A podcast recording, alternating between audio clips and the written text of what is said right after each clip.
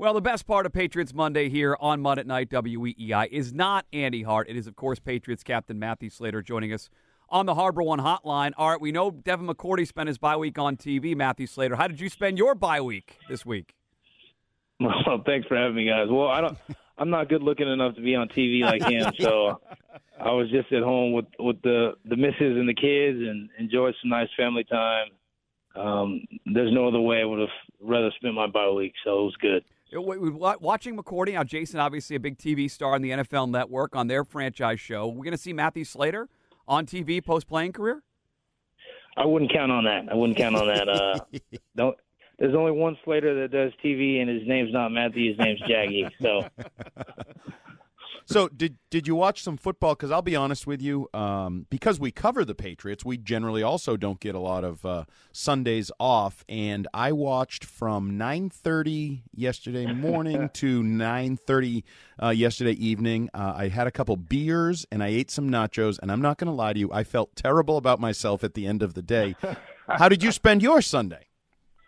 Well, you know, there was a lot of football in there.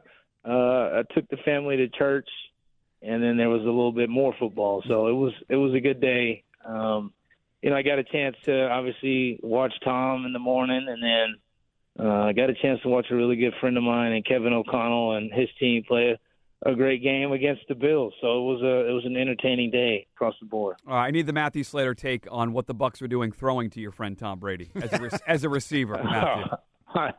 I mean, I love Tom, but I'm not sure what was going on there. So maybe a little bit, you know, looked like the execution wasn't what they look for, were looking for. but uh, you know, they got the win, and I'm sure he's he's happy with that. Well, as a follow up to that, because he tried to be a receiver, you had a really interesting back and forth last week with your media availability after you talked to us about you. You said this out loud, so I'll ask you: You really don't care if you get another catch in the NFL, another touchdown in the NFL? That's that's done for you. You wouldn't you don't need one more to sort of cap off the career.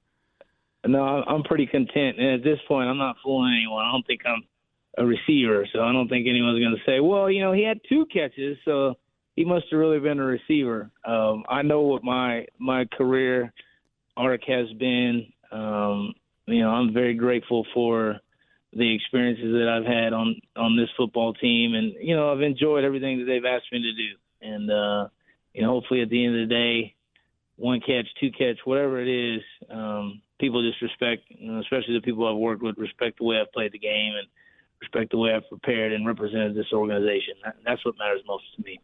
You mentioned watching your friend Kevin O'Connell coach in a big game. We saw Jeff Saturday this week go right from TV to coaching. I know you've been asked this before, but I just want to get an update, and I'm not trying to run you off into retirement, but is there any chance that coaching is in Matthew Slater's future with all the ex players that are getting into it? Yeah, we coach some youth sports, some high school sports. I don't I don't know about coaching at this level. Uh, that's just quite the commitment. Um, you know, you, I've, I've asked a lot of my family thus far. Um, that would be a big ask to, to keep doing that. So, you know, well, uh, you never say never, but uh, certainly not in the plans right now. Patriots captain Matthew Slater joining us. Will, will you do something that – involves any sort of mentorship, Matthew? I mean, you come across as, as somebody who speaks so well to other people, whether it's young people in and out the football community. Have you thought about that at all? Like post playing curve, it's not coaching, not TV. Again, not to wish you out, but I wonder as you get towards the end of your career, as you've joked about, have you thought about what post football will look like for you? Oh, absolutely. And I think, you know, mentorship is a big part of what I see myself doing in the future. I've always, you know, had a passion for ministry um, you know, my faith is something that I hold dear to. So, uh, any way that I can serve people and, and pour into people, um, that's what I'm looking to do. Uh, certainly, that's what ministry is. And you know, I, I I joke about the youth sports, but I do feel like you can have such a huge impact on young men and women uh, as you coach youth sports, and not just molding athletes, but I, but I think it's important to be intentional about uh, building and molding leaders men and women. Uh, they can go out and have positive impacts on their families and their community. So that's something I certainly plan on doing when I'm done. Well, you're talking to a couple very experienced flag football coaches. Oh, so yeah. just just to There let you go. know, nothing more fulfilling, in all honesty, than than coaching youth sports. I, I I've said this a million times. It That's awesome. It's by far the most enjoyable part of my day, my week, my weekends is, is working with those kids. But um, your mentoring right now, we know, is is on a team level, and I'm wondering as we get post by tough stretch of games coming. I think you guys have three games in 12 days. In terms of the younger players, specifically the rookies, because you guys have a lot of rookies playing, how do you um, prepare them for this, advise them as the season gets long, and maybe their body and their mind start to wear down as the season goes on? How do you mentor those guys right now?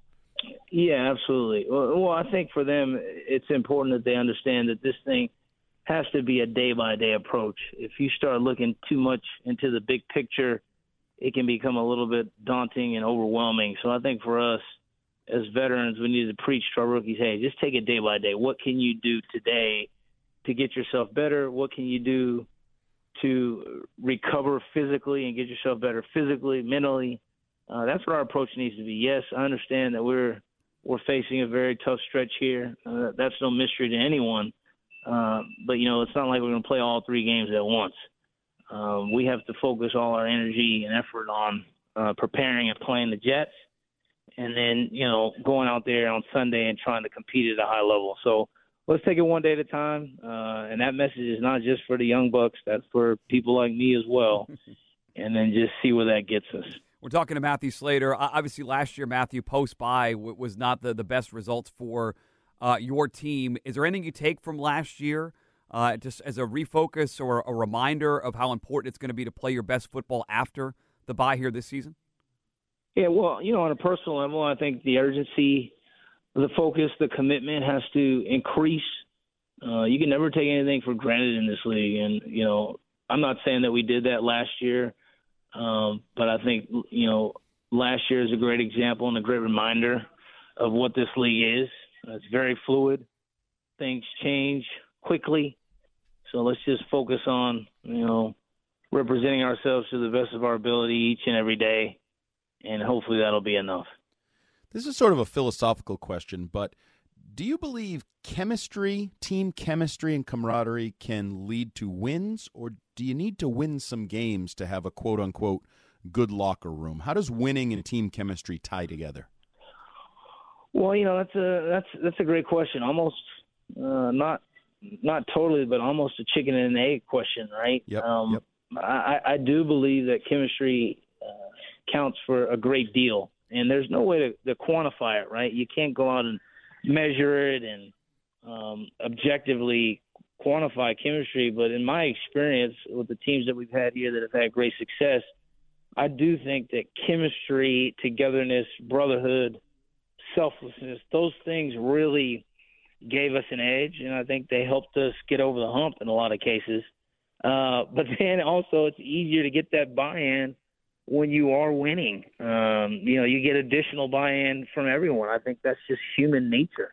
Um, so, you know, I like to believe that it's it's chemistry first that can get you the wins, but you know, winning doesn't hurt. So, obvious follow-up: Does this team have good chemistry?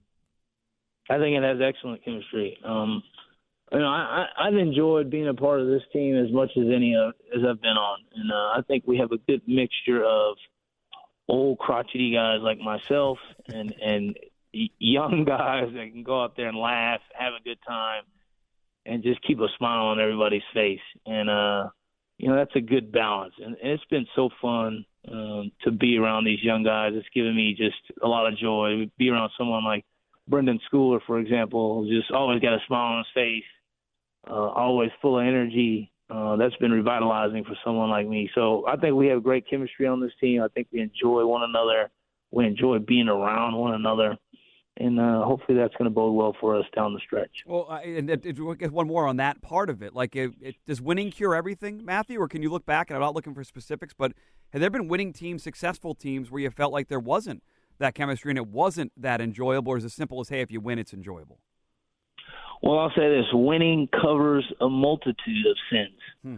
I've always said that. Um, there can be a lot of things wrong with your culture. There can be a lot of things wrong with, uh, you know, several different areas of your organization. But if you win, it's all good. So, you know, winning winning covers a lot. Uh, you know, I'm not saying that's the answer uh, to just win. I'm not I'm not Al Davis. but uh, it it does cover a lot. And obviously, you'll getting back to work against the Jets, a team you just saw a couple weeks ago. That is still, I think, a rival for for you guys in New England. What's what's the emotion or mentality with a quick turnaround, playing a team twice in whatever it is, three weeks here? Yeah, well, you know, I think this game, nobody's going to go out there and fool anybody. Uh, I think we know uh, who we are. Uh, they know who we are. Uh, we know who they are. It's just going to be about going out there, lining up, and executing. And I think for us, we understand uh, that this is a huge game in terms of the way our seasons are going. We understand that there's there will always be animosity between Boston and New York teams, which is fun, and I think that adds to it. So this certainly is a rivalry game, and there's certainly a lot at stake this weekend.